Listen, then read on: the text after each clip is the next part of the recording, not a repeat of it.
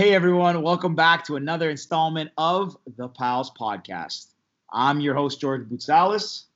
And I'm Ricky Liordi. And this week we had Brad Smith on the podcast. Some of you might recognize him from The Big Bake, Chopped, The Food Network, Breakfast Television, or you might recognize him from The Bachelor or his time spent in the CFL. George, why don't you tell him what we spoke about?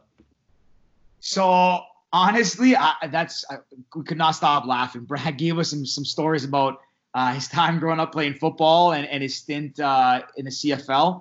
He uh, he shared kind of his time growing up and uh, and then we kind of got from there into his time and how he ended up on The Bachelor. Yeah, I mean, even if you're not a fan of The Bachelor shows, the stories are honestly hilarious. Uh, even how he ended up on the show is, is pretty crazy.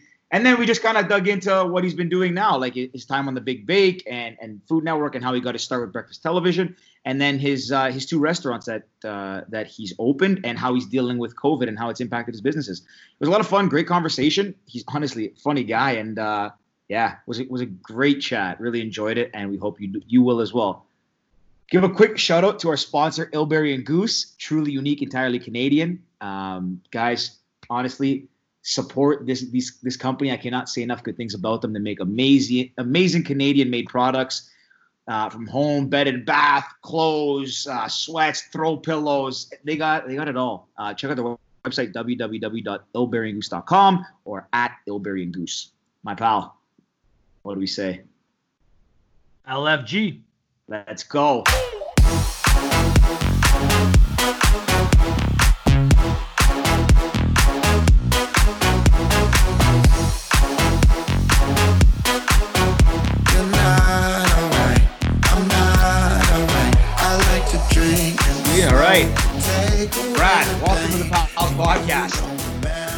Thanks for, thanks for having me. Oh, pleasure. Are you guys like twins or something? Is this what's going on? Gosh, I can't believe you just said I look like him. Damn, Is- an insult. I know. yeah. Well, I'm, I'm trying to start off off the bat on a good foot, but no, the quar- the quarantine look has affected you too, where you're actually like, growing together in looks. Yeah, man, the beards are getting out of control. I don't often have a beard because I have this hair. So when I have a beard, it's like a lot going on. Um, Baby and actually, it Jesus was over awesome, there. but I had to like clean it up because I'm getting back into the office a bit and back to work. So, uh, but yeah, uh, we're, we're, we are good friends. I mean, we're best friends though. But yeah, no no relation, thankfully. okay. I, yeah. Well, so, Brad, tell us what have you been up to during this whole uh, COVID quarantine stuff? well, you know, just fuck growing my hair out. Um, no, it's been it's been interesting because uh, you know I'm in the food industry as well. So uh, when we started off this, I started like everybody else with kind of a shock. I had to close down my restaurants, both of them within about 18 hours of each other. Uh, get all our legal legal documents done so our employees could go get their EI and make sure that they were taken care of first. So we started off on like the worst foot you could, but you know, given that everyone's going through this, it's kind of you kind of just got to throw your hands up in the air and say, what more can I do? I'm doing the best that I can, and you just got to wait it out. To be honest with you. How have you? Um, I, and I'm, I don't want to mispronounce it. Is it Bomo? How do you say it? The burger one at Yeah, Assembly. Blemo. And that's that's in assembly assembly assembly assembly. Assembly session. it was a Um, 1920s speakeasy. Come down to assembly session. No.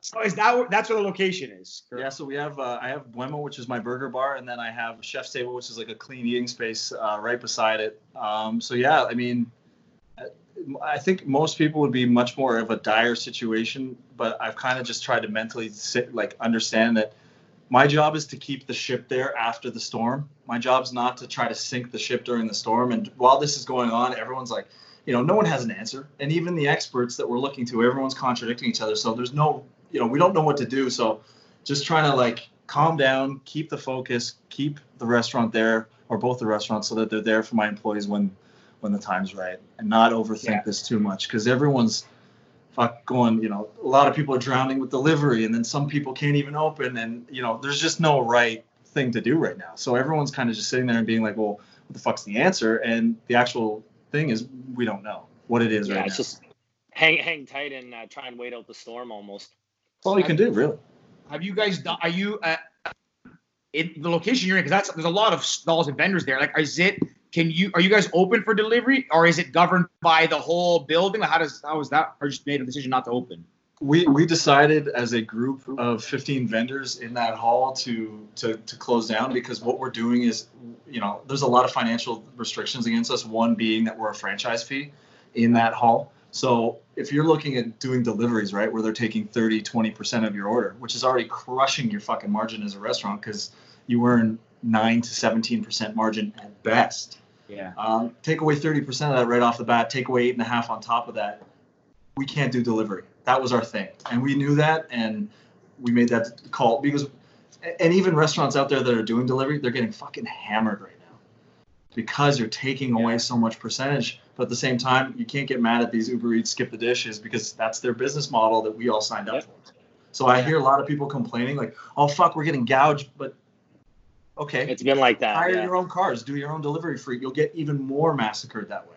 Yeah, yeah. Because then the over, then you incur the overhead, then you got to pay the wages, and then you're not even sure you're going to be able to justify with the income if you're on a own platform or anything. You know. Well, and imagine that, right? So you have individual uh, delivery times. Well, how many fucking delivery drivers are you going to need? And then if it's not that, are you going to say, well, people pre-order and then they can order for a specific time, and then we do mass delivery, and then you're missing out on how many people? So again, it's like, you know, as a restaurant owner, you're sitting here being like, there's, Yeah. you know, There- give me the no handgun. right now. yeah, give me the handgun and the bottle of Jack, and we'll solve this in five minutes. Brad, Well, were it- you There's no right answer, right? There's none. There's none. Brad, were you always a, a food guy, or did you become a food guy based off the Food Network and those kind of opportunities? So funny enough, uh, when you're on Food Network, you got to downplay it, right? You can't say that oh, I love food because you're not a chef and you'll never be taken as seriously as the people that are already on there, right? So my first year in the CFL that I could afford to live without, you know, because you don't get paid. You, you get paid in, you know, Loblaws coupons and fucking free, free Yeah, cleats. Ca- Canadian Tire dollars. yeah, it's the CFL. We used to have all the guys from the states, the cash flow low league. They always say, "Man, come up here, man. You guys got no cash, man." We're like, "Yeah." yeah." No, but it's true. Oh, So the first year that I um that I could afford to to to to to not work in the off season, I didn't know how to cook. I was sitting there and I started watching uh, Michael Smith, funny chef at home on Food Network, and that's how I learned how to cook. And then I fell in love with food, and the, the ending up at Food Network was just kind of it happened. It was just uh, like a really lucky bounce. I had no plans, but I've always loved food, and it just kind of transitioned in. So then the the, uh, the two little restaurants you have now that spun off after your experience in these things, these forays into food, and then you kind of open them up. How did the idea come about? Like, you have an executive chef you work with, or is it was it your ideas? Yeah, so uh, you know, I was sitting there on on Chopped, and I had all these people coming up to me, being you know, asking me basically the same question: How'd you get on? What are you gonna do? And then I was going out to all these restaurants now because I had all these friends in the food industry, eating all this. You know, I wasn't just crushing Donnies at the drive-through anymore, so I got to experience, uh, you know, like the culinary aspects of Toronto and Canada. Uh, and then I just kind of realized like I have this Food Network platform, and I'm an entrepreneur by heart, a finance guy by trade. So why not just you know go into the worst industry and see if we can lose all our money? And uh, no, I just you know I, I just wanted to use one to do the other because my thoughts were that TV is not going to last forever. I'm going to get kicked off before I'm ready to leave. So I wanted to you know back end myself with some sort of you know fi- like job from this. Okay. So uh, it, it just turned out to be the great a great opportunity. What's your favorite dish at either of your spots? Oh well, we have uh, we got voted 2019 best burger in Toronto by Toronto Life. So our burger is fucking unbelievable. But um, to be honest with you, I've got a chef. His name's Chris DeSando. Anything he cooks, like I go in and I'll be just make me something. I just get happy being in that environment, seeing chefs do what they do, and taking them out of the monotony of making like the regular menu items and saying like just make something for it's and it's amazing for like my friends to come and get that. You know, it's a the best part about this whole restaurant experience was just playing around with with Chris and seeing what we could come up with. Yeah, inspiring different things on the menu. Oh yeah, trying out sure. different things. The yeses, the nos, the maybes. Oh yeah, and then it, um, honestly, it reminds me a lot of football because when you're behind the line, it's a lot like the locker room. You know, all the guys talk. They have their way of doing things. They have their you know their uh, superstitions and stuff. And then when the you know when lunch rush starts, that's their game time. Those people are watching them play, and I, it it honestly I the first three months of my first restaurant, I was on the on the line every day making fries. And I remember people walking by being like looking at me, being like, "Isn't that guy? Fuck, that guy's lost it all." And I'm sitting there like, you know, but just like any entrepreneur, right? You want to get behind, you want to be, and I'm sitting Yeah. there just tossing fries, living the dream. Everyone's, oh my god, that guy, he's never I gonna I saw that. guy on TV a couple weeks ago. Yeah, weren't you? Don't you host Chopped, and now you're chopping fucking French fries? Yes, no problem. What was just giving out some side fries? it was you know what's a great thing though is like you realize um, when you hold a certain stature in somebody else's eyes they never want to see you drop below that so for a lot of people it's it's an ego thing on their part. It's not for me because i don't give a shit. It's my fucking business. I'll you know get behind i'll clean the ground. I'll take the garbage out. You don't it's what i'm there for. But people see you and they're like oh they have you as this you know tv guy or sports guy or whatever they want. They see you tossing fries and they automatically think fuck his life must suck. And you're like when when did it become about not just being able to get a paycheck and get by? Yeah. Yeah. As, as an entrepreneur and, and, a business owner too, you want to know everything that every aspect of your business, right? And and I mean, even to that point, which I was going to ask you, like being an assembly, uh, fuck, I did it again. I love it, buddy. Yeah. I'm getting tongue tied here. Assembly Chef's Hall a pretty new concept, from what I understand, in Toronto. So that's also a new business model. So you really got to understand your business, the ins and outs, to make sure you're making money and you're sustainable and you can grow and all that. Yeah, Yeah. to be honest with you, the finance that I have done before, which is mainly consulting for for companies that go public and fundraising and stuff like that, it's a long way from food industry, man. If you, I believe, if you're a business person and you can get behind a line of a kitchen and see the functions of how the restaurant industry works, it's going to make you the best person because you literally go from thinking about macro in finance to just the most micro things behind the line. Um, and at the end of the day, it's, it just reminds me of that locker room vibe. So it, it just came naturally to me to want to step in behind the line and, you know, join the team if you want to use that analogy, right? Yeah, you've mentioned football a lot. What's your the highlight of your football career? Like I, I played high football in high school. We were three All time relax uh, there. Metro Bowl champs. Oh, I Where want are to you? relax here. Yes. One Yeah, I went to St. Mike's. So you oh you went to St. Mike's. Yeah, yeah. I'm a few years younger than you, but yeah, we were the the three peat. I was two of the three years. Really? Yeah. I wasn't much good, but yeah, starting uh, starting safety my final year. To be, to be honest with you, my my favorite years of football still come from St. Andrews. My last two years, grade 12 and 13, at St. Andrews College, because uh, I graduated with the guy who became the best quarterback in CIS history. We had an unbelievable running back, and then I was a four-five in high school, so we were. I mean, Oh man, speedster. We were untouchable in high school. All I did was run a, like a fly every freaking pattern. And my quarterback, who was a monster at the time, went to Team Canada, played Team Canada. He, he was the only quarterback in our high school league who threw over 40 yards. So Yeah. people think I'm lying about this, but I had 2,600 yards in 13 games. Come So- on. I swear to God, it was like a video game, and it wasn't because I was good. I was just fast. So I literally my quarterback just dropped back, fucking launch a rocket, and then uh, Rick, buddy, where are you right now? This guy's cell signal is like he's from 90, 97 right now. What's going on, pal? he's in upstate New York. I He's in Chi- he's in Cheektowaga. I think he's gonna ask who your quarterback was, but uh, who knows? This guy, like, dude, get it together. Uh, we had, we had a good kid. He's now the head coach of uh, Laurier, Mike Faulds.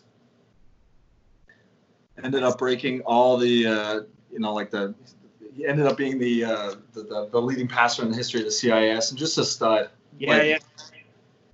And then, uh, and then you went on to play at Queens for a bit after. That was your before before you went into the, the CFL. Yeah, went went to Queens as a 18 year old. Was an 18 year old all Canadian. Don't know how I did it because I was fucking hammered most of the year. Honestly, people ask me to this day. I, I I was a I think to this day the youngest all Canadian in the history of CIS. Don't know how I did it. I was I was a Well, we, my we shoes were never tied. I Western. was that much of a mess. yeah, we, we went to Western. We can imagine how much, uh, how, how many times you were late to class in the morning. Yeah. Late to class. I never went to class. But that's what sucked about Queens, man. Is people would be like, "Oh, you athletes." I'm like, "No, they don't. They don't care about us at a smart school." Yeah. I walk in late and they're like, "Oh, Mr. Smith, thank God you showed up the first time in four months." I'm like, yeah, just give me the test. Queens, if you don't have an engineering jacket, you're not cool at Queens. You need an engineering jacket. Otherwise, yeah.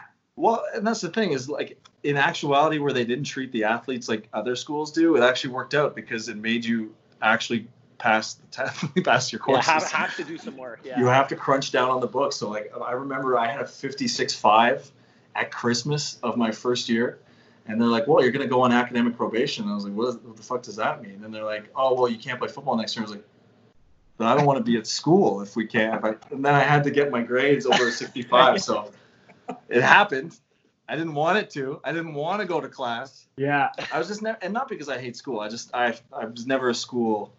Yeah. It didn't orient with me. I was not like, I hated being in class. I'd always be in the back. I always felt left out. And then I'd have to like act up. I'd get kicked out of class. And Yeah, definitely. agree. I was, I was same way for me. I mean, I went to Western with Rick, but I mean, like the first couple years, was, you're nervous. You want to keep up with the grades. And after that, I was like, man, I just want to get back, get in the real world, start working. I just didn't resonate as much with me. I wasn't wasn't someone who could just like sit discipline and and read and memorize notes and all that stuff. So definitely the same way there. well, no. And to, to be honest with you guys, I mean, I look at myself now. It's what fucking uh, since 07. So it's 13 years since I graduated, right? When have I ever used my history degree outside of Jeopardy? right? For real, like I can fucking crush Jeopardy, but it's not like I'm sitting around here waiting to talk about Gothic architecture. You know, it's like Yeah. I man, I can relate to that so much. I took a program at Western called the MIT program, and it was based around Karl Marx. And still to this day, I could not, I could not tell you much about Marxism. Like no, no one's ever asked me about it, and that is the like governing idea of this program. And like half of our class got kicked out after first year. And like two of my like good friends got kicked out of the program, and I made it in. I'm like, oh shit. Since I made it in, I guess I got to stay, or else people are gonna think I'm stupid and got kicked out. So let me just roll with it for the next three years. really, and all, and all you had to do was really when you got woken up in class, yell out "Communist Manifesto." That's all you had to do. Basically, I was just uh, I was just going with the the flow of it, man. It was you know those essay writing courses where you just start writing and it's like I hope I figure it out at the end of the sentence, like a little Michael Scott reference. the best one, and I wish I knew any of my teachers because I'd never met a single one in university. But uh, I remember, like, I would sit down the exams. You know, your last question is the big exam question. I remember, like, functionally making up quotes because I was so bad at exams.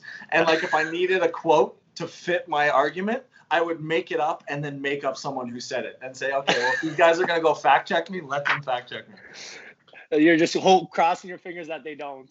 Oh, you talk about absolute dummies in university and intellect intellect wise I've, I've never been a dummy but i just when i don't like groove or jive with something it's like i go the exact opposite so when i say that i went to like 30 classes maybe in five years maybe Maybe yeah.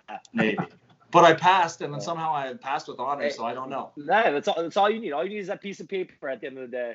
i don't even know where it is bro I- literally someone's like oh where's your queen's degree and i was like i couldn't tell you if i even got one like shit Me and my mom are all. Uh, my, I know it's at my parents' house somewhere. And I used to have it underneath my bed at my condo, and I've moved condos so many times that me and my mom argue. I'm like, Mom, I swear I brought it up here. She's like, No, you didn't. I'm like, Look, that's like a fifty thousand dollar piece of paper. You might want to find it, please. Like, Yeah. My brother's is like framed downstairs on the wall. Meanwhile, like nobody even cares where mine is. Like, yeah Oh, pal. yeah, Bes- bes- besides your brothers is just a picture of you eating pasta or something. yeah, something, something. No, my old hockey pictures. That's it. Oh. Brad, so take us past past Queens. You're in the CFL. Give us some highlights. You know, being drafted is that kind of one of the the top highlights? Because I think what only 80 people get drafted in the CFL or 90 people. 40 per year. Um, the the it was a good day, but it was a really sad day because I was I was projected number two, and I had when I say I was a dummy, it was I have a really hard time early on, not now, but but till I was about 25, 26. If someone told me to do something a certain way, I would dramatically do it the opposite way, and I, it was it, it was just a case of like if you have somebody who learns by their own mistakes, that was me. You could have a case of someone who looks at other people and be like, oh, I don't want to do that. Don't no. Me, it was like let's fuck up and see if I can.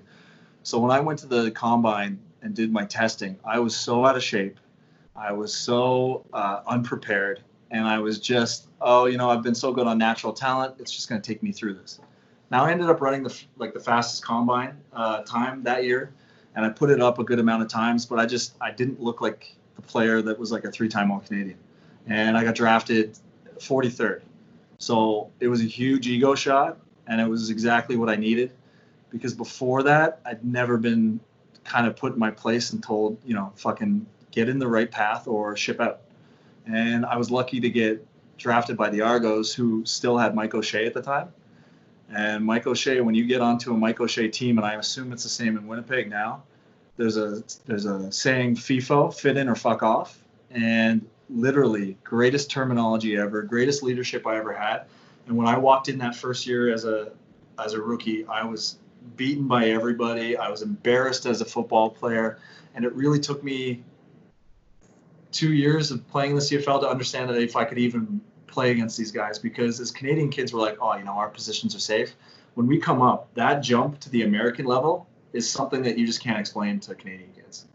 Like run a run a route and then run a route against Arland Bruce, or run against route against Fred Stamps, or run a route against Ben Coon. You will see how far away you are. So then for the next two years, it became about okay, how do I survive? How do I get paid? How do I keep on the roster so that I can prolong my adolescence? And then I started actually fucking working hard. What was the aside from that? Was that would you say that's the biggest reality like uh, wake up call reality check? Is like going up against those guys who played American ball, or was there like one particular moment where you remember like, holy shit, like I, I got to step up or I'm I'm in trouble here? It's just you know like it's a casualty of me being fast my whole life and not really having to work on my body and stuff. I had good hands and I was fast. So I step in the CFL. Well, now everyone is fast and has good hands. But I didn't have the physicality. So when you go up against an NCAA DB that's gone up against top tier opponents, fuck if they don't manhandle you, put you on the ground, they just bitch you out. And if you're a rookie and they see that you're doing that, they don't care about penalties. They will embarrass you. So my first 10 days in Argos training camp, I mean, I not only thought I was cut, I thought I was never going to make it, and I thought that like football was over, and I was getting to the point where I was almost crying every night, embarrassed. Jeez. But, but you come in as a draft pick. Your dad owns the fucking excuse my language, but your dad's the president of the Alouettes. Your dad used to be the commissioner. Your dad has now fired the offensive coordinator that you got drafted by. And so you just don't you have this aura about you, like who the fuck is this kid? And we're gonna put him in his place. And so it doubled up. Yeah. lucky enough, I, I can take the the shit. So I got through it, but dude, it was it's just a jump that you're not prepared for unless you're probably on the lines, O line or D line. Skill positions, yeah, it's, like it's not even the same. Yeah, it's like you had a target on your back too, right? Oh god, yeah.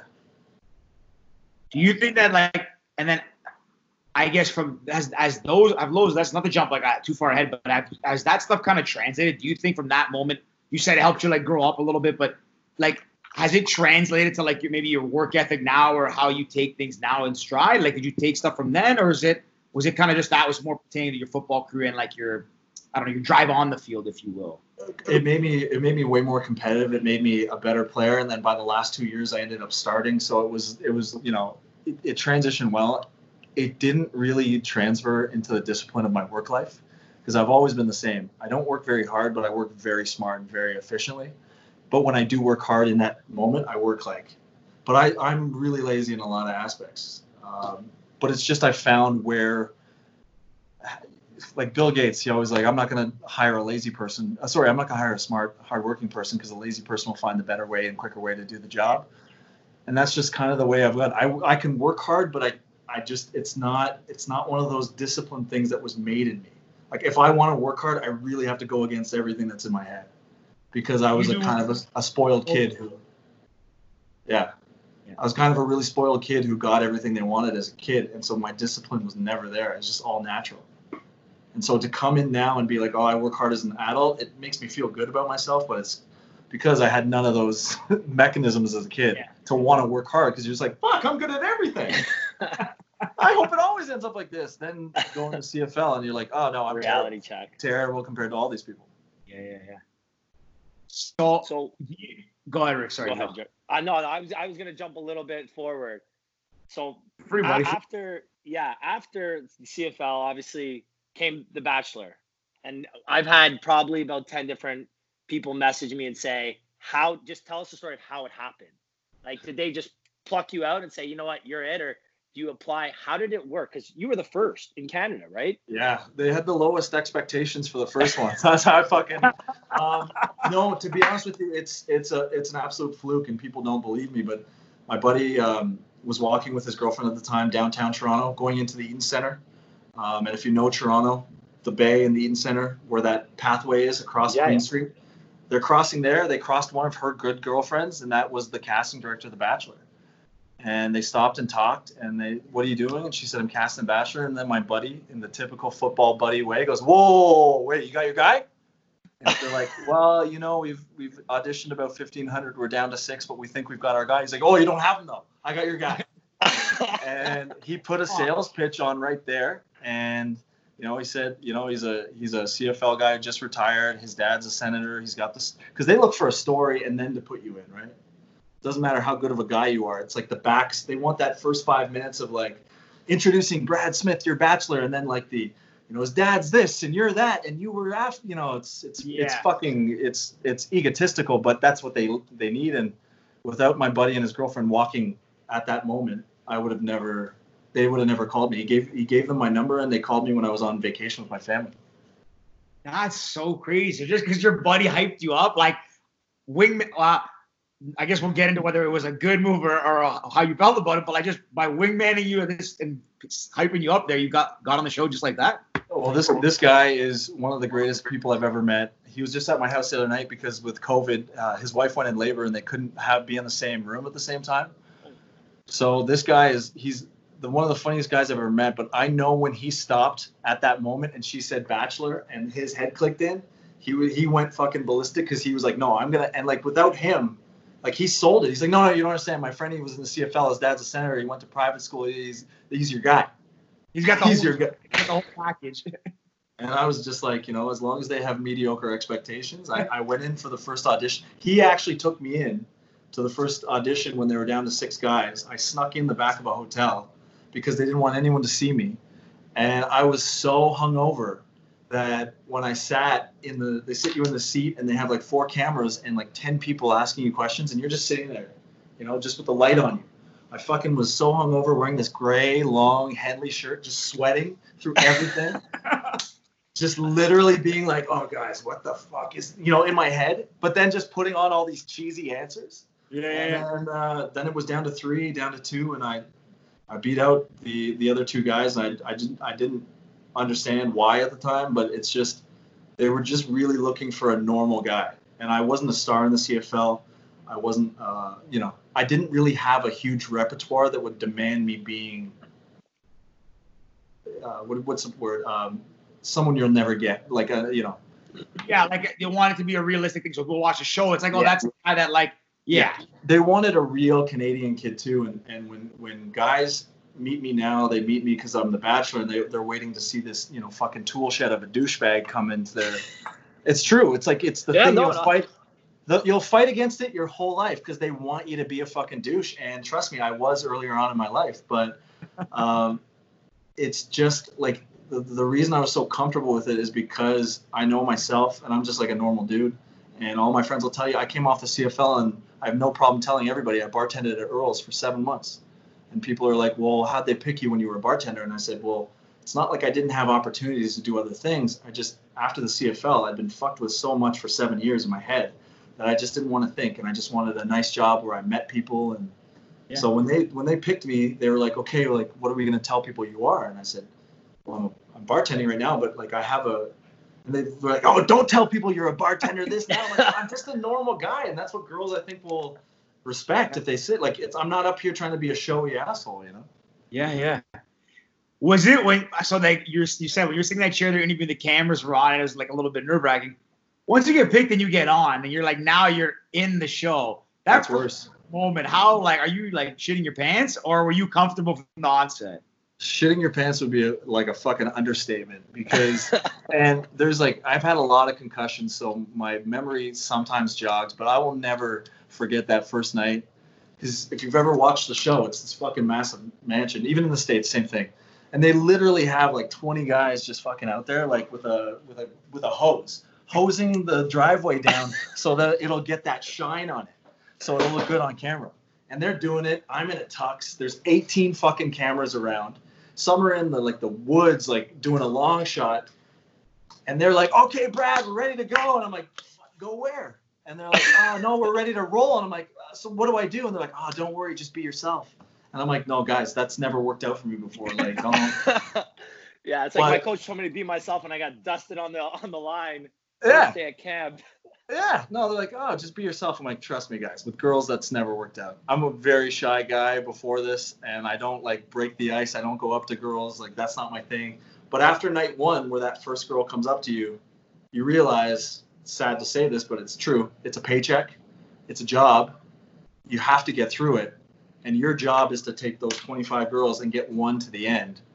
And so night one, as flustered as you are, as uncomfortable as it is, it clicks in pretty quick. You're like, oh, like guys, like this, like I'm, it's a job. I get a good paycheck, and I got to fulfill what I need to fulfill on this. But at the same time, you just you can't prepare. You can't prepare for 18 cameras to be around you when you're a fucking CFL player riding the pine before.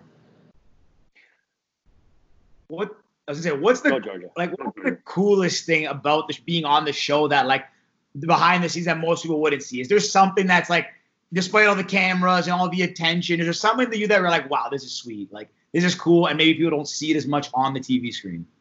Oh God, I mean the the best part of it is traveling with the crew. Like I remember the first day, again, because I'm you know people want to put you in this box. Like you know they the first day I you know I'm getting off first class flights and I'm getting into limos and going to expensive hotels and you know I'm seeing all the crew guys with the you know the lights, the cameras, everything like that, going in separate vehicles, going to the same hotel in fucking shitty sprinter vans. And the first night I was like, well, why can't I just go hang out with the crew guys? and they're like, "Oh, we, you know, separate you. We want to treat you well." And I was like, "No, no." So for the rest of the trip, for 72 days, I spent the whole time with the camera guys, the sound guys. We traveled in the economy, like we called them executive toilets, right behind the back of the to you know Paris and Barbados, and they really became when you weren't with the girls. The best part of the whole fucking trip was, you know, these camera guys who, in my industry, camera guys are legends. Like shoot for 14 hours, party for eight hours, wake up for five minutes, and just really good guys. So the best part about the whole thing outside outside of the show was just getting that camaraderie because while you're shooting it, no one knows who you are. You're not famous to anybody. So yeah, you're walking around with cameras following you, but you're just Joe Schmo, and it's really like the last two months of your life you get to live without anybody being like, "Hey, uh, you know, how was uh, making out with that girl with the, you know, like." It's, Yeah, the, the typical thing. yeah, yeah. What's it like to make out with seven girls? Pretty nice. Uh, do you have another question to follow up? Like, what the fuck? What's it like breathing air? You know? the answer to that, I can't help you. Like, Yeah, yeah. What's it like breathing air? Good. You need it to live. Kind of the same thing as making out with seven girls. What was that? uh, I was gonna say, how long was the show? The whole film, like your whole time from start to finish. Yeah. So ours was just over two months. So about nine weeks. Okay. What was the hardest part about it? Like, obviously, besides the the obvious picking, eliminating 24 women to pick one, what's like behind? Is it not being able to talk, talk to your friends? Because unless I'm wrong, I think Yeah. they take away your phone too, right? I mean, that's really hard because uh, they took they took away my phone. I know they don't do it the same now, um, but yeah, no, they took away my phone. They, they don't let you have email inter, uh, like access. That you don't look at a computer. You barely watch television. I got to watch uh, movies, um, but the hardest part of the process, and funny enough, I'll segue it off you saying picking the girls. That's actually not hard, because just like if you guys were to go um, into a house party you always gravitate towards like the one or two girls that you're attracted to and you get along with. So the hardest part of that show is actually being on dates that you don't want to be on Okay. with girls who are really great people. But it's just, they're There's no just not. chemistry. It's just no chemistry. They're great people. You want to respect them. But the hardest part is I remember I had to do a date, and from the time we left to the time we got back, it was 14 fucking hours. And the girl was great. We hung out well. She was amazing. But like, you know, making out with somebody that you know that's not going to be there in the end, it's just not a very fun thing. And you feel like a total idiot. And I, you know, it's good because a lot of the people they say it's part of the process. But if it is, you're kind of a sociopath if you don't feel terrible about it. So. Yeah. Yeah. But most of the people that go on this show are complete fucking sociopaths. So. Uh, so, so grinding down to the end, how did how did you feel at the end of the process? You know, Drunk, you just like yeah. okay. wasted. I like it. I like it. Literally, like, I, Like 72 days probably straight. We drank every day, Jesus. and it was it was a tough go. But it's you know it was. I wouldn't have changed anything for for the world, but at the end, I was ready to go. I was ready to get the fuck out of there. I was ready to not be manipulated by the people that you want to think tr- you trust, which it doesn't happen in other TV, but reality TV, especially when you think like, oh my God, I'm the star of this show, blah, blah, blah. No, you're not the star. The producers are the star. You are the facilitator that they're going to try to get what they want out of you. So the hardest part was like being ready to leave because I really loved the process, but by the end, I was ready to get the fuck out of Dodge and get home. And and uh, at the time, I was really I really liked the girl that I picked, and we ended up dating for about two years after. And I was just really excited to get to see her and not have people tell me how much she likes me and oh my god, she said this about you. Like yeah, I get it. Just it's it's and have and have some privacy too. I can imagine it must be tough having the cameras on, you know, 18 hours a day honestly, man, the toughest part is like you feel during the whole thing that you have no control over it. You know what I mean? Because you're realizing while you're you're like, fuck, man, we just shot a week and that's only going to be a two hour show. And when you watch the first episode, then you get really scared because you're like, what are they going to leave in? What are they going to put out? And are they going to show me like a funny, nice guy, or are they going to show me as a stiff board? Which I sadly got the stiff board. Um, no, I did, but you know, like the women in Canada liked it because it was just a very generically nice Canadian boy. Yeah. Um, so I was very proud with how they showed me, but I'm telling you, dude, it's just whomever tells me that it's like Brad, I would really like to, you know, like go on the show. I just say you got to really think about it, and you got to be in a mental place where you're okay with having no control over how you're going to look because it's not up to you. Jeez, I can't. But in my situation, guys, it's easy because I was the first, so they had to protect me. They're not gonna. And I'll be honest, like I was so drunk two of the nights, and so was everybody. But you could you could show the stuff that was not kosher, and like not that I was an asshole or anything like that, but we all got wasted one night on a four on one date, like wasted. Like we had two girls puking, one girl making out with a bartender that we hired. Come um, on. Oh yeah, and then one girl one girl wasted telling me a sad story upstairs, and then trying to make out with me and I had about 15 espresso martinis. And, so you're in the you're in the bag at this point. Well, yeah. Well, once the girls got in the bag, I'm like, fuck it, I'm going deep because I was never getting drunk on camera. And once you saw the once you saw the one contestant make it out with the bartender, you're like, all right, that's my cue. I fucking laughed so hard too because she was the one who went made quite far too because she was just fun to be around. But uh, no, we had we had this night right, and they're like, Brad, we just need one fucking more scene, one scene. We need you to pick up the rose in front of these girls and just say, you can't make a decision tonight. We're gonna have to leave this to the uh, to the uh, cocktail party. And I literally go up there and I was like, ladies, we're gonna have to do this another time. And that's the best they got out of me. And that was like 17 takes. And the girls were asleep on the couch, and it was, come on. But like I'm sitting there before I think it was like one of the last episodes. I'm sitting there before they're being like, oh my God, these guys are going to fuck me over. I'm going to look like a drunk asshole. These girls are going to look like they were. There was one girl puking out of this penthouse. but it was like, we had the funnest time. And like, yeah, that's stupid, immature shit to do. But you're on TV and they're paying you to drink, like, and have fun and party. So it's like, okay, when, you know, because how many times are you going to sit there and really talk about your feelings? And I'm sorry to tell this to the, the the viewer, the one of your viewers that will be interested in The Bachelor, saying you talk way too much about it and it becomes so inane by the end that you're like, can we talk about friends and family? No, because they're not going to use it. Yeah. You just have to keep talking about how one another's doing all the time. It's probably so repetitive. Loose and change the script a little bit, and like so that must have been must have been a good one. Well, and and I got I got great news from one producer too. He's like, you know, like if you just if you're not feeling the girl, but you're in the situation and you know it's gonna get awkward, he's like, I know this sounds bad, but just pull her in and make out with her. And I was like, this is what a grown man's telling me to do, and I'm getting paid for it. all right, I'll do it. Fuck. I mean, my arm. Where's my arm? listen, it was all consensual, so I mean, I got through it pretty well. But it's it's tough. Like you, you're having to navigate people's feelings in such a terrible way. Like you just end up feeling like if yeah. you don't feel like an asshole again, you're a sociopath. Like I felt terrible every week, and not because I just. I was gonna say I'm assuming most of the girls on the other side, like they're there. All right, well, let me ask: Are they there and they really think like you know I have a shot at this, or is there some that it's the same? They think it's like for the show. So my season, I don't know how it is on ever. I say five girls were really there because they wanted to find love. Five girls were just great girls and just really good personalities, and they weren't they're not to or what. And then there was 15 girls who were just like, okay, we're gonna be on TV. Let's get the dress out and the personality. and on the first night, we're gonna call everyone fucking bitches. And it's like, oh god.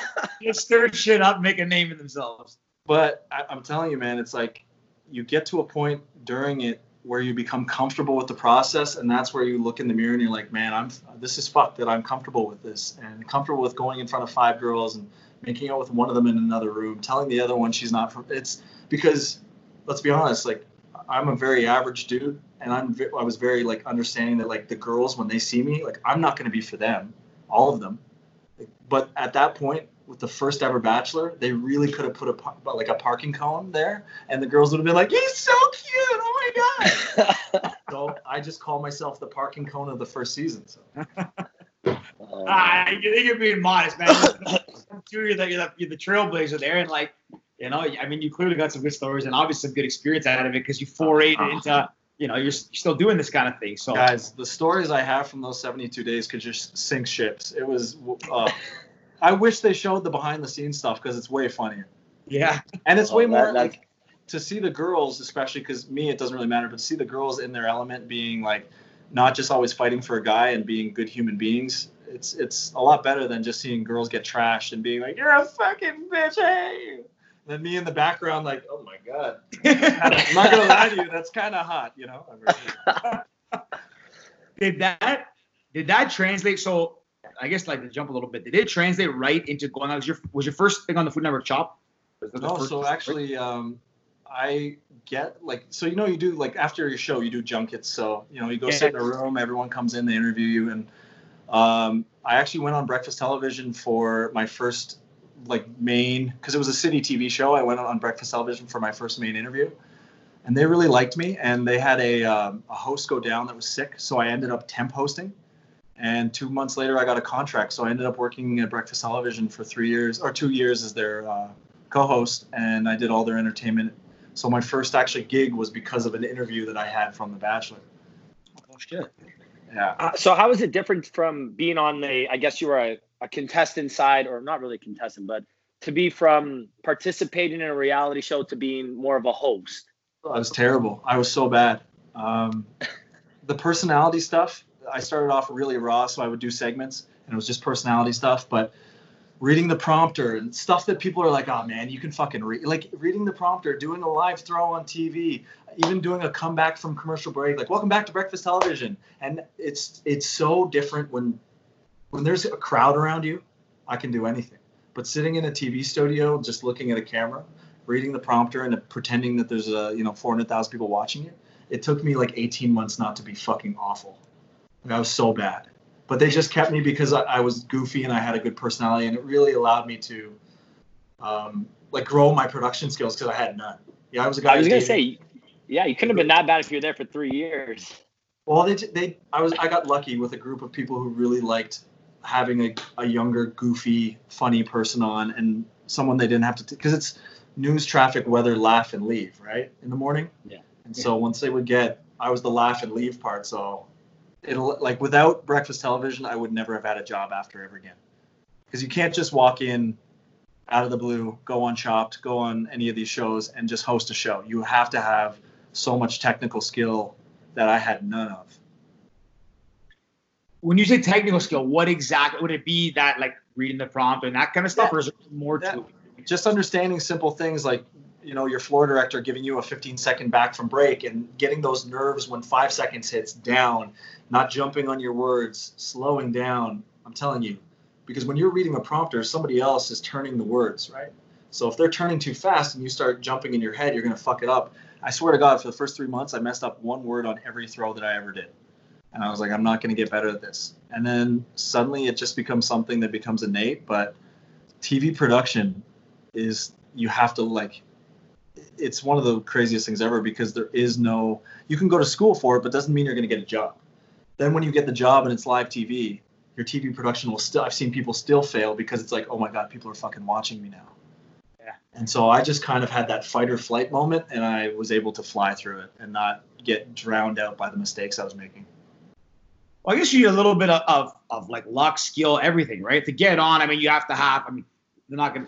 Don't want to sound rude, but they want to put someone good looking on TV. But then they also like you want someone with a bit of experience, I guess. But then like most people don't have three. They most people didn't go to school and have all these things. So I guess you got to compromise something. So you're learning that that thing you don't know. So I guess for yours, like you were on TV before, but you didn't have that production aspect. So No, I mean one one interview for the one touchdown you ever had in the CFL doesn't prepare you to be on live TV for the fucking rest of your life. But uh, no, it's I was lucky to get in with good people who would stay with me after and do my production work, and then they understood that if they had, you know, what they call these chat segments, that I would fly in the chat segments because I can think off the top of my head and come up with an argument. But it's the production aspect that when I walked into Chopped my first day and stood on the tee, and I had 120 people looking back at me, being like, "Okay, like let's go, kid." And I'd never, nobody had ever known that I've never run my own show. They didn't know that I had no TV production knowledge, and to do that and then have that three years at Breakfast Television, that was really like, that was when I knew I could do this and do it at a high level or at a moderate level, okay with most Canadians. What's your favorite part about uh, about Chopped? Oof. Was it just testing out all the food? To be honest with you, it was it was just getting to know the the judges. To be honest with you, because most of your day is standing beside them while they're sitting down, and even though that you know our, our is 20 minutes, our entree is 30 minutes, our desserts 30 minutes, even though those are real times, you're spending 14 hours standing next to these people in the other times. So sitting next to Mark McEwan, who I was terrified for, who's actually one of the biggest fucking beauties of all time. Just literally like a guy's guy who you can tell fucking played Shinny or Junior B back in the day. Uh, you could tell he's had a couple clacks removed by a high sauce, but um, no. But then you have like Lynn Crawford and Susur Lee. I just really fell in love with you know talking shop, and I love when people like when I was on BT, I did all the entertainment, right? So I got to speak to all these um, movie stars who, unlike I'm not enthralled with Will Smith, but I'm enthralled with Christian Bale, and like when I get to talk to them about their their craft, I love that talking to the best people about that. So when I got to sit with chefs and talk about them and what they're doing, and then go to their restaurants and see, it was just that was the best part about the whole experience was the chefs that you meet as, as the judges. must give you a whole new respect for what they do too. Because I mean, you know, like Mark McHugh, all these guys, they have restaurants Toronto. You can go anytime, but I guess you get to see like kind of their thought process and when they put this stuff together and what how it came to be and all that. Well, and as an entrepreneur, I always like to understand how they got to be where they are. And you know, Mark McEwan, who basically runs the culinary industry in downtown Toronto, as far as probably the most successful monetary restaurateur out there. Um, you know, he started with a loan on his first restaurant, and he told me he put his head down for three years. He put, picked his head up, opened the next place, put his head down for three years, and he just wash, rinse, repeat on that. And to understand that, I think a lot of the next generation they see the the outcome, but they don't see all the hard work.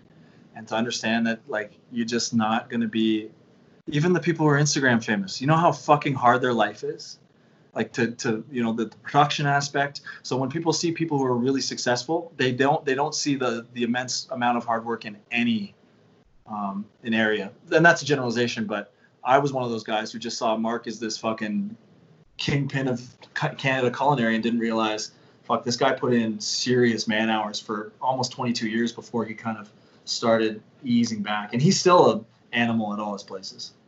Well, and I'm sure that gave you that appreciation. Like you were telling us stories how you were flipping fries at your burger place, right? I'm sure without meeting him, you might not have been doing that. So Mark came and surprised me the fourth day that we were open. And he saw me behind there, and he like you know we had we had a lineup of about 50 deep because we just opened, and people saw him walk in, and they were like just shocked. Why is this guy coming to this little fucking burger place? And he pulled me out, and he said, you know, I'm just very proud of you. And it wasn't. He said it's not about the restaurant, and it's not about opening your first place. He was just proud that he saw me behind there with the guys doing the work because, you know, when you, like we talked about before earlier, when people see you, they see the ego that they want you to have, but they don't know how you are in your own head. So they want me to be this pretentious douchebag that was on The Bachelor, and you know I'm a host on Chopped, and I probably think I'm the fucking man. But for me, it's important not for them to see me cooking fries, but for my team to see me behind there cleaning the floors, cleaning the garbage, uh, you know, rinsing down the garde manger in order for them. And then when Mark came and told me I was doing the right thing, I knew, you know, it's the guy who's done it all. So A little bit of gratification that makes it like kind of was that little bit of satisfaction, a little boost, like okay, I'm doing the right thing and I'm on the right path. Yeah, well, it was the first time that I realized success wasn't a monetary thing in my life. You know, you come in the CFL and you're like, oh fuck, I'm putting all this effort in, I'm not getting paid. You go on a bachelor and I got a good paycheck, but it still wasn't like what you can retire on. I go on breakfast television, it's a very blue collar salary. I go to Chopped, I get a really good salary for the first time. I open this restaurant, and it wasn't the money from Chopped. It wasn't opening the restaurant. It's Mark McEwan telling me how proud he was that I was behind there doing fries and being part of my team that made me understand what success was for the first time. That's good. Yeah, that's awesome. I, I like. You're, I'm just thinking, I'm like, man, that's for people listening. That's a if there's a take home lesson from this podcast, like that's it. Well, dude, fuck, we're, we, you know, we live like we live in Toronto. The most um, egotistical places that you can be in Canada because downtown, you know, you know it. I mean, if I if I'm a if I'm a, a guy in my mid 30s who's um, who's working, let's say let's say I'm working as a teacher, very respectful job, fucking they're the hardest working people in the world. They get no credit, but people wouldn't look at you the same way as if you're a TV guy just because of the status and clout that comes with it.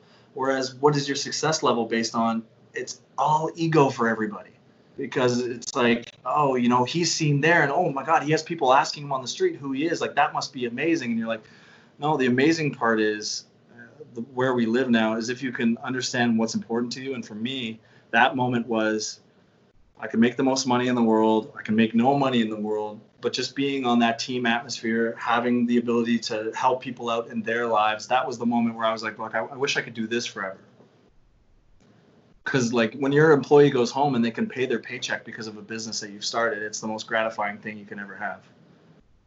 Well, to your point too, before you said a lot of people don't see the hard work that goes into it, all that stuff. But also, like being an entrepreneur, starting a business, a lot of people don't see the how many lives that you like directly impact as the business owner, as the person who has to make sure like money goes into their pocket in the day because like you got to inherit that risk. It's your business. You got to make sure they're getting paid. There's a roof over their head, and a lot of people don't see that side. That's not the glamorous side, right? Getting the attention, being a superstar uh, TV guy who owns a restaurant now, that's cool. But there's a lot of stress and, and you know keeping the business running and making all these hard decisions. The most the, the most amount of stress I've ever endured is restaurants. But in the same respect, we took a very different approach because I didn't want to run this like a restaurant. We actually uh, nobody at our place made minimum wage. Uh, the the end up after tips average salary was over 20 bucks for everybody an hour, which is unheard of in the restaurant industry. Yeah. We actually had employee of the month benefit for 250 extra cash a month. We had all these incentives. Our, my employees were the happiest, and the hardest part about this whole COVID thing is, you know, in the respect that these restaurants might not come back. In actuality, it's not about the restaurant for me, and it's not about whatever. It's it's literally by the time we left, I was in the best stride of having a great time with my team. We were doing things well. Everyone was every, and I don't mean me because I wasn't, but everyone was making money except for me. But I'm okay with that. And my team really fucking loved being there, and my chef loved being there. And I, you know, because of him, I realized just how important it was. So then when you take that away from me, it's not taking the money, it's not taking the restaurant, it's not taking the, the customers that come in. It's like, you know, I still have that WhatsApp chat where you're seeing these people who, and not to get too off side here, but you know what we're seeing on TV is not COVID. We're seeing the people who are getting through it, and we're seeing people protest, and we're seeing the effects, but we're not seeing any of the people who are losing their jobs interviewed. We're not seeing the people who can't make their rent. We're not seeing the people who are really fucking struggling right now because of this. And 90% of those were people like my people, you know? And so, as much as we can do and the government can do, it's the saddest part is not having that stability that they had when I could provide that, because that was egotistically my favorite part of the job. Well, now it's kind of out of your control too. So, like, you probably want even now you want to help, and like, I guess you know, kind of hands are tied as, as, the business owner, and like you're kind of seeing it, but you can't do as much now because you, you got to, like you said at the beginning, we got to kind of sit and wait because we don't know what's coming. Exactly, and and the, the the point is is to have a ship at the end for everyone to come back on and not drown it during this this storm. So it's like trust me when I say that, like I don't say that to sound good to people, but like my my other chef, we still Zoom once a week because he's still my only salary employee because I'm not letting my main guy who runs my business if we come back go down. Um, and it's sad, man. It's like when we opened at a, Assembly Chef's Hall uh, when we opened an assembly, we we you know QSR was the was the future of food two years ago. Yeah. And QSR is not a thing anymore, and can't be a thing. because how are we going to do that with social distancing? We can't fit the 150 people I need to turn over an hour at lunch into the into my place with distancing protocol. So it's we're having a lot of interesting talks about what the fuck do we do right now? How do we turn this around? Are we being too aggressive? Are we not being aggressive enough? You know, how do we just like you guys are acclimatizing with not being with one another when you're doing your podcast? How what the fuck what is the next thing for us and nobody knows. Yeah, that, that's the toughest part, that unknown. It's not like they said, you know what, let's keep social distancing by July 1st. This is all done and let's go back into the way like it's there's no normal. There's or at least as we knew it for the foreseeable future, like until there's a vaccine and who knows when that's going to be, right? Well, this is the thing is I, I see everybody like there's protesters, there's people staying at home, there's everything in between. I'm like, listen, do whatever the fuck you want to do with your life. Uh, I'm going to conduct myself on my own, you know, basis on my moral compass but like the unknown is what kills people and people are getting mad because they're like well you said 14 days and then you said flatten the curve and what is it and it's just you know my dad's a senator so i get the updates pretty much every day about what's going on. And the sad fact is just there is no right answer. There's no way to help everybody. And it sucks. And as much as we're doing in this situation i mean i've done some charity stuff and i think everybody else is trying to put their hat on and do as much as they can but like there is no end point to this. Unless your moral compass tells you that you want to be outside and not worry about it and that's up to you. I don't give a shit my moral compass is that my parents are 70 and if somebody else was neglectful and got my parents sick i'd donkey kick the fuck out of them you know and that's just the absolute truth is and so my moral compass keeps me inside but when you're trying to tell a mass group of people what the right thing is there's no right thing it's just what's right for you and what as long as you're not affecting everybody else's life all you can do, right? You gotta, I mean, you gotta hope people are gonna act, act rational. It's not necessarily the case. So all we can do is do our part, kind of sit tight. And that's the crazy part, right? What's rational to you is not what's rational to me or to somebody sure. else. So what I see through my lens might be fucking clear as day, but to somebody else who's flying the flag upside down, it might be clear as day to them too. Yeah, very good yep. point. No, it's very true. Very but true. even though if you fly the flag up down and I uh, upside down and I see you, I, I want to punch you straight out cold because I can deal with a lot of stuff that's going on. You protest, that's all good. I'm you're allowed to do that. But the whole upside down flag thing, I just want to hurt people. Yeah, yeah, it's. I don't know, people. I think it now because it's gone on so long, people are really start starting to like lose their mind and lo- losing their sense of like the normal, if you will. I mean, hell, like I remember I was joking with Ricky. Like at one point in this thing, I was like, man, it, it feels like it's been like this long since we last saw each other. I thought it was like two weeks or three weeks. Like, dude, he's like, we've been locked in for like eight weeks. What are you talking about? Like, yeah, it's it's, it's eight, of, sense of reality. well, no, and George, it was when we got back from we were in Scottsdale right before all this happened for my brother's bachelor party, and we get back and me and George are talking. He's like, "Yeah, I'm gonna go to the office." I'm like, "George, you haven't self isolated for 14 days." He goes, "What are you talking about?" I'm like, Bro, "We got back like eight days ago." He's like, "Man, it felt like three weeks." I'm like, "Yeah, because uh, there, there's no sense of time anymore. I feel like every day is a Wednesday. It's not a Monday because you know life could be a lot worse." But it's definitely like there's no there's no such thing as a weekend anymore. I'm like, I'm waking up every day at, at eight o'clock, regardless. Like, there's no, I, I don't see my friends. I don't get the party. You're not going out to eat, drink, do th- fun things. So basically, it's just we're on a permanent Wednesday for the foreseeable future. Well, and that's and that's the hard thing too is you're sitting here and you're trying to like I tried to do the whole like uh, set up a routine thing, and then within two weeks I'm like, yeah, I'm in shape, and I'm like, but what am I fucking doing all this working out and like, you know, bettering myself? Am I really trying to learn Spanish during you know COVID nineteen? And then I went complete opposite. Just was like, I'm telling you, I put on like 15 pounds in three weeks, candy every day. but the days went by so slow, and you're like, what the, you know, you're on the other end of it. So, the, whatever is relatively normal to keep you comfortable, like that's what I'm, I would suggest to anybody. Because listening to like going on fucking Instagram and looking at memes about how you should be changing your life right now, it's too much pressure. Like, yeah you know, I've already lost two restaurants and I'm, you know, getting sued by somebody else. Like I don't need to, you know, to, to really bring up uh, Rosetta Stone here and get Italian done for my trip to Venice in six years. And funny you say that. I was the same way at the beginning. I was, I, I mean, I like to read and all this stuff normally. So I was like, perfect. I'm going to sit at home and read a bunch of books and like get all this shit done and work out. And that was great for like a month. I was like, three weeks. I was super productive.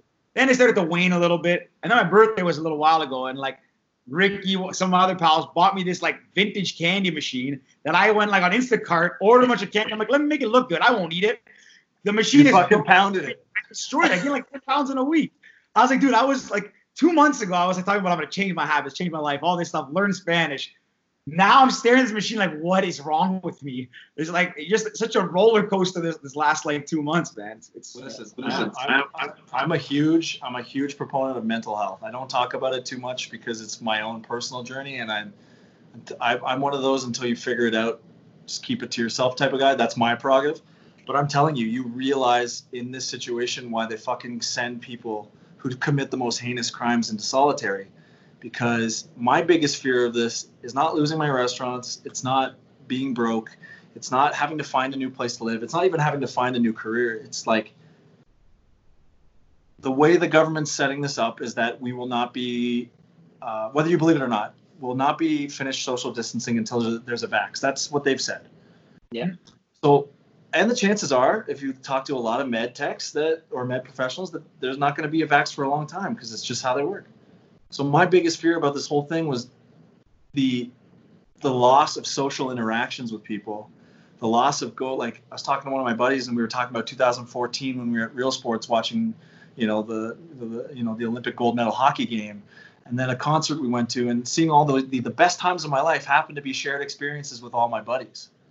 Yeah. So you know, as much as as nice as it is seeing you guys and seeing my friends on fucking Zoom, it's like I, you know, I'm a, I, even even though I'm a guy, I need to get out and I need to hug my friends Yeah. Yeah. and fucking tell them that I love them and figure out a way to not take advantage of their relationships moving forward and be more present with them. Yeah, Brad, I got a funny story too. Even so, we we got shirts made for the for our podcast. We're gonna we're gonna get you on it. So me and George, uh, we we made a whole bunch of little packages, right? And I said, you know what, I'm gonna go deliver them to people because I haven't seen anybody, right? I'm I'm staying with my parents during this time, so you know, again, they're 60 60 plus, so I'm not hanging out with people because you don't want to put them at risk. So I went I went out and I delivered these packages a couple weeks ago to maybe about five or six of like our closer friends. And I'm there, I drop it off on their front door, they come outside and we're standing, you know, eight feet apart. And it was so bittersweet. It's like I'm so happy that I get to see some of the people that I love. Just want to fucking side, grab them. It's like, yeah, I just want to give you a hug. I just want to cheers. I want to, you know, shake your hand. It's like I walk up, I put the package on the floor, I take five steps back, 10 steps back, and we're standing in there on the middle of the street chatting. I'm like, man, I just want to be invited in. I want to have a drink. Like, I don't even like beer that much. You know, I'll crush a couple beers just to hang out with my buddies. Like, Yeah. you know, I don't even I don't even drink anymore. I'll, I'll fucking smoke a whole bottle of wine if you just let me in. it's like I just want to be around people. It's my mom's birthday in uh, two days, and I was thinking about driving back to Montreal just to see her. And I got a new dog, so introduced her to my pup. But then I'm like, what am I gonna do? Am I gonna drive five hours and sit there on the lawn? Like, am I gonna be able to stand in front of my mother and my father and not go up to them and fucking hug them? You know, like, but that's, I mean, listen, that's a scary part of it, but it is actuality, and I'd rather have them a lot here for a lot longer. But Yeah. the scary thing to me is, and I hope other people are worried about it too, is not the money, it's not what you have, it's more just getting back to being better people to one another and understanding how what relationships were like fucking important to us and the ones that we can kick aside too that were just meaningless. Well, and, and the thing too, everyone says, you know, like we're, we're even though we're more connected, like before all this, we're more connected, but we're more disconnected. Because everyone's on their phone all the time. You're walking around, head down, and walking across the street. Like you don't realize all those times you're at your buddy's place, just or anywhere, sitting on your phone, or having to capture the moment at the at that Raptors game or Leafs game on your phone versus being there and enjoying it and like talking. like, What do you think about this? Talking to the person sitting next to you. It's crazy because now now you have all the time to do all that. We can sit on our phone all day and do all these things that we like to do when we when we could do them before. But now you're like, shit, I took advantage of all this time I had before and now I can't. It, It's hard, right? Because Well, because yeah, because now we're right. We're being forced to be in the present, in this isolation, but it's not the present that we want. So now our presence is being locked in on this fucking screen to see what all of our friends are doing. Yeah. When in fact, when we're out of this, hopefully we go back to being like, okay, put the fucking phone down and enjoy being here, and enjoy these. You know, I got lucky uh, with one of my friends because he had to come live with me for a couple days because of his baby being born. And I mean, I literally sat next to him and I said, "Listen, if you're gonna come and live with me, I'm gonna have to fucking give you a hug." And he's like, "Yeah, sure, no worries." And it was the, mean, I got lucky. I had six great days with one of my best friends before he got to go in. Um, but it, it made me almost. He left, and I kind of broke down a little bit, and I hadn't the entire time. I just broke down because I was so sad that like I got all these beautiful people in my life that maybe didn't know that they were that important to me beforehand. they knew that they know I love them, but not to the point where it's like you know how much they mean and how much they've affected my life because you know I, I tend to be just the oh Brad he's fine on his own type guy you know. Yeah, yeah, yeah. Brad, to, to wrap up the COVID talk and, and move a little bit forward, what's what's next for you? You know, once I guess whenever this stuff does end, you know, new TV, more more TV shows. Obviously, we hope that the the restaurants will still be here. But what's what's next for you? Yeah, so I mean, we're we're gonna shoot season two of my uh, my latest show, Big Bake, which was a real big success. We sold to the UK and Australia, and um, for a Canadian show, that's amazing. And and so uh, it's been pushed from May to August, which looks like we'll be able to shoot it in August. Um, and then yeah, I mean, to be honest with you, right now is focusing on are the restaurants going to be there, and you know, I'm, I don't feel bad saying it's less than a coin flip chance that they will be. Um, I'll try my fucking hardest to make sure, but you know, this is a great time if you're not being pessimistic because I'm looking at what we can do the the staff that I did have and my chef that I have and saying what can I do? What can I flip? What's the next business? What can I put back? So we are looking for if it's not the restaurant, other ways of of being, uh, especially with my my chef Chris. Even if it's not food, he's such a great kid um, that I want to be in his business and whatever he does. But yeah, it's interesting you say that. We had one of our, our previous guests on. He did a lot of marketing and, and promotions with nightclubs and restaurants and he said that this time, Oof. yeah. So he was saying a lot of his his revenue of marketing came from nightclubs and, and restaurants, and he's thinking, you know, prior to this, he needed those restaurants in order to survive for his marketing business to survive, and now he's learning to adapt and create new sources of income through other like sectors because again, we don't know what's going to happen with restaurants and nightclubs out in in yeah. the future, right? So it's interesting you say that because it's kind of that sink or swim mentality. Listen, I, I know what kind of entrepreneur I am. I'm not the one who's going to create the wheel. Do you know what I mean? But I will yeah. take the wheel and try to redesign it to what I'm good at, um, which is what I did with the burger place and then my healthy place. Um, but you have to like we don't know what that is yet. So what I'm looking to is looking to those entrepreneurs, those those leaders to to understand and to try out what they think are the right methods, and then we can see because again, going on the the government's thing, which is that we're all going to be distancing until there's a vax. Restaurants are not going to be the same then until there's a vax, because you're not going to tell a 40 seat restaurant that they can only have 10 people in there and they have to turn them over eight times a night now instead of their three. Like restaurants. And then it's like, how do you pay it, rent when you're, yeah. Come on and fucking think of it. Restaurants are bad because their overhead is bad, but think of a bar, okay? Think about Underground that just went down one of the greatest bars in Toronto, who probably has 94 shirtless pics of me throwing vodka sodas down my throat. Um, they they were like 53 grand a month rent. That's not overhead. That's just their rent, without their bills, without their supplies, without their salaries. How the fuck, when you go under, are you gonna afford two hundred thousand dollars after three months? You can't. Yeah, you, you're, and you're well, not going to business rock, right? As a business owner, I'm sad to say this, but like at some point you have to think about yourself because you're the one getting paid last. So are you going to take on all this debt until they run, which is what the government's making us do? They're making us take debt in order for our businesses not to bankrupt. Because a forgivable loan's great, right? But the forty thousand dollar forgivable loan, I have to sell five hundred thousand dollars in order to pay that loan back. It's not a one year process, you know. So.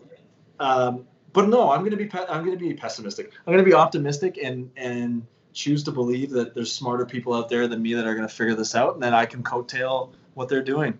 And if not, I'll figure something else out, and then I'll hire some of the people that I had back because they were such great fucking people. That's awesome. So all you all you can do, man, is is literally because like I've had so many fucking people be like, "Oh my god, aren't you sad that the restaurants might be there?" I'm like, "Well, what do you want me to say? Are like you looking for me to say like, oh my god, it's gonna fucking suck. I'm gonna lose four hundred thousand dollars, blah blah blah." Like, no, you have to commit in your mind to that's gone, and if it's there, it's gonna we're gonna make it the best it can be. But in my mind, they're gone that's what I have to settle with. And I'll think of the next thing. And if I come back and things open in a month and I can turn it around and still make it so that we're making you know money and being able to pay everyone, I'll do it. But I just don't see that as something that's going to happen within the next year. Well, it's a good way to look at it, and you have to. So it's not like you're staying right now, like, okay, sick, I'm going to get back to work, I'm going to make my money back, I'll be okay. So if you look at that and then you get, and that reality hits you then too, like that could be a going back to thinking about mental health, that could be a huge detriment. It could weigh on you, right? Like, put it this way, right? If you're gonna date a girl and on, in the first week you've uh, broken up, and it's just you, you're not jiving together with her, and then suddenly she says things, and you're thinking about how great she is, and then you go back together, and you're back together with her, and everything's great, and then you suddenly say, "I'm gonna marry this girl." Well, now anything less than marrying the girl is limiting your expectations to something that'll make you pissed off, right? So if I'm looking at my restaurants as in the same vein, if I go right now and say, I'm going to come back, I'm going to be bigger and better than ever, well, all I'm doing is setting myself up for failure right now. Whereas if I say, you know what, I'm going to wait till the moment's right, and then I'm going to make the educated decision that's best for everybody. Because at the end of the day, if I bankrupt myself in order to get my staff back, well, then I'm no good because now I'll bankrupt myself. That then I'll get guys who could have found another job fo- focused on me. So my like level of expectation is if they're there when I'm back and it makes sense, we're gonna fucking kill it. But if we're not and it's not there, then I'm not gonna set my expectation level up for it to be. yeah, Because restaurant industry is hard enough as is. Yep. It's honest. It's got to be one of the toughest, especially like even Toronto. And like the, the last few years, you've seen like it's been a boom, especially like these small shops that have a small little place that opened up, little passion projects or ideas. And that's been one of the great things about this city. Like they're popping up always, but unfortunately now it's like it's so un- it's such an unpredictable time that I guess you have to take that view. You can't look at it like, well, it's gonna go back to normal. King Street's gonna be packed again because then you're just setting yourself up for disappointment. And, and Yeah. yeah, Yeah. it's What's and you know what the crazy thing is is that like it, it, the timing was I was literally seven days away from signing two more leases on two massive restaurants. So we were because we were going to expand because we were doing so well. We were going to set up two uh, on King West, and then right across from my building here on a River City project, I was going to do a, a massive food project. And when this hit, I was literally days away from signing what could have been my like I'd be in a grave right now. I'd be so owing people money. So the restaurant industry is so tough, but what this has really made us do is realize not just the restaurant industry, but like we were living as a society two dollars every dollar we made, we were spending two dollars and forty cents. Hopefully at some point we're gonna realize maybe we got to save a little on this Yeah. one, because like without COVID, I would have been even more egregiously fucked. Like and just take it that way. I would have signed myself into millions of dollars of leasing that I couldn't have gotten out of and been sued over. Um, so I take it as like a, a get like a blessing that way, but at the same time, it's like, like you said, what is Rick? What's the new normal? Because Yep. and is, is normal even the word that we're going to use? And I just I'm very grateful that this happened because for me, it's like I want to come back and I want to change the way that I did a few things. But I just hope people don't want to rush back and get back to what their lives were before because It's not happening. it's it's just not it's not going to be the same. Yeah. It's almost like a reset. and I like listen. I'm a little bit of a hippie. I've gone through a lot of stuff, but if you look at this the way that the people do when it's when it's more society based, not socialist based, but society based. Like I said, I just hope people are missing their friends, missing their families, not missing the people that they spent a lot of time around when they didn't want to be around them, and really reorganizing where they're going to give their love, attention, and time. Because that's what fucking, at the end of the day, when we're sitting here all isolated, if we're not in a relationship that we really love or one that we really respect, we're all sitting here wishing we were around someone else. And that's just, that's the basis of it. Yep. True, very true. It's honestly a great point. Yeah. No, Man, it's crazy. Really, take, really makes you think of what you took for granted back in the day. Crazy. yeah. All those times. Well, and and like I'll, to cut off this COVID thing, I would have been almost happier had I failed at restaurants, and they were taken away from me. Do you know what I mean? I would have been happy if I opened those two restaurants. They didn't get good reviews, and then they closed down on my own volition. And I know, Brad, you know, you didn't do it right, and this is what you did wrong. But because we were doing so well, and we were, you know, we could afford to pay our employees way above average. We can afford to incentivize them, send them out for dinner, and then for that to be taken away from something that's out of our control, that's what really sucks. And that's where you got to throw your hands up and say, fuck, like I did everything. I did it by the book. I paid everyone correctly. I didn't fuck anybody over. Uh, I did this the right way. We were successful, but this took it away. And it's almost a harder hit because you're like, fuck, I did it right. What, you know, but Yeah. it's not in my control. So let it go. Yeah. like it's like getting like a hurricane came through something to wipe it out. Like it's just completely. Like, you have to throw your hands up. You can't do anything about it, which crazy. We've all been on the rink and caught a fucking puck in the nuts. Did that guy need to slap it there? No, it's not his fault. You just gotta take it and roll on. Yeah, but you're the one that got hit. Yeah, no, I, I hear you, buddy. I took I Um, took a puck in each nut individually, Oh I, my! hey, Brad, I was a goalie, so I took a couple more. and then I, I took and- I took Yeah. a couple too many times. yeah I took one one off each nut, then one off the mushroom head, and then I was I was about to tap out, and I couldn't. That's it, eh? Yeah. That's it. You're like, that's it. I'm done hockey. I'm going to football. Uh, fuck, no, no, I'm done. I'm done restaurants. I uh, no. But listen, guys, it's just like if I can impart anything on anybody listening, it's just you can live whatever life you want to live as long as it's in your own- own prerogative and you're doing what you want to do. But at the end of this, I hope everyone takes this reset and kind of approaches life with a lot more love to it because I think it's something, especially in downtown Toronto, drastically missing. Yeah. Well, that's kind, great. yeah, that- and that's actually usually how we kind of end it. We always ask our guests like, "What's one piece of advice you'd give to like your younger self, if you will?" Oh So shit! If Don't- that, don't- that's your advice, unless you have someone else you'd give to like to young Brad uh, or. Don't don't drink and listen and do everything your father tells you. I would have been a Uh. fucking legend had I just listened to my father and not just been like, man, I'm gonna do it all on my own and fuck you, dad. Oh, exactly. we both know exactly how that is. I mean, we, we work with the, with the family, each of us with our own uh, fathers. So we know we know how that is. yeah. Uh, Brad, one more actually. Um, if there was a movie about your life tomorrow, or you know about everything you've done, who would you want to star as you? That's a tough one. So I am like a movie holic, right? I watch at least a movie a day, even before this. And then uh, when I worked at Breakfast Television, I did three years of interviewing movie stars, which is like my dream. And you can pick song? any actor from any period of time too. Like you can go pick someone from the '60s if you want. Well, the guy who'd be most like me is Ryan Reynolds. Uh, Oh, good one. I can see but, that. but he's not. He's way too good looking and jacked.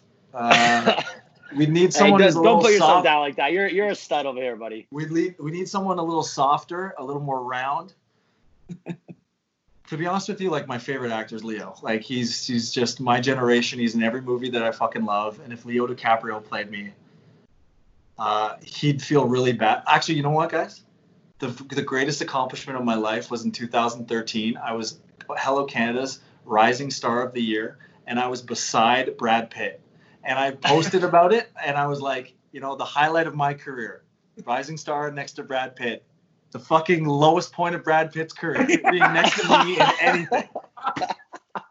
But Le- Leo, Leo or Brad Pitt, just because those are the guys whose movies I, I- tend to. Like, who doesn't want to be Brad Pitt in Fight Club? Oh, a hundred percent, man. Never mind. Even uh, Once Upon a Time in Hollywood, Brad Pitt in that movie is that guy's so sick. He's, he's well, he's and if you've uh, so I have a, one of my good like I lived in LA for three years. I have good friends that work in the industry and people that work with both of those guys. They just say the exact same things. Like if you're in their group, they treat you really well and they're good people. And that's at the end of the day. It's like you meet a lot of people, especially when I was interviewing movie stars, that just let you down. And having interviewed both those guys, they're just they're just solid, really excited to be multimillionaires and sleeping with every girl they could find. Me, Yeah. I'm like I'm like a one woman guy, and I can't even like uh, you know if you were to put me in public in front of them, I'm like uh, Leo actually hit on my ex girlfriend one time. That was the biggest. Uh, I was like, wow. she she actually came to me and she, I was like being a bitch one day, and she's like, oh my god, like how can you do that? She doesn't talk like that. She's like, why are you mad at me? I, I fucking didn't go home with Leo for you. I'm like, yes. Like I turned down a date with Leo for you, and I'm like, oh my god, that's going on my fucking resume. uh, Brad, this is uh, this has been awesome, man. Thank you so much. Just such a good, um, such a fun conversation. I'm excited to see everything that happens once this is all done. I know there's some exciting things for you, and um, we'll definitely stay tuned on uh, the Big Bake. Yeah, boys. If uh, if you need anything in the future, you just let me know. I'm happy you guys are doing this. Yeah, it's been a lot of fun for us. Yeah, Cowboys. But yeah, Brad, again, thanks a lot. And uh, I guess that's it for today. Yeah, buddy. Anytime you need me, guys, just let me know. We'll do. We'll do. Thanks a lot.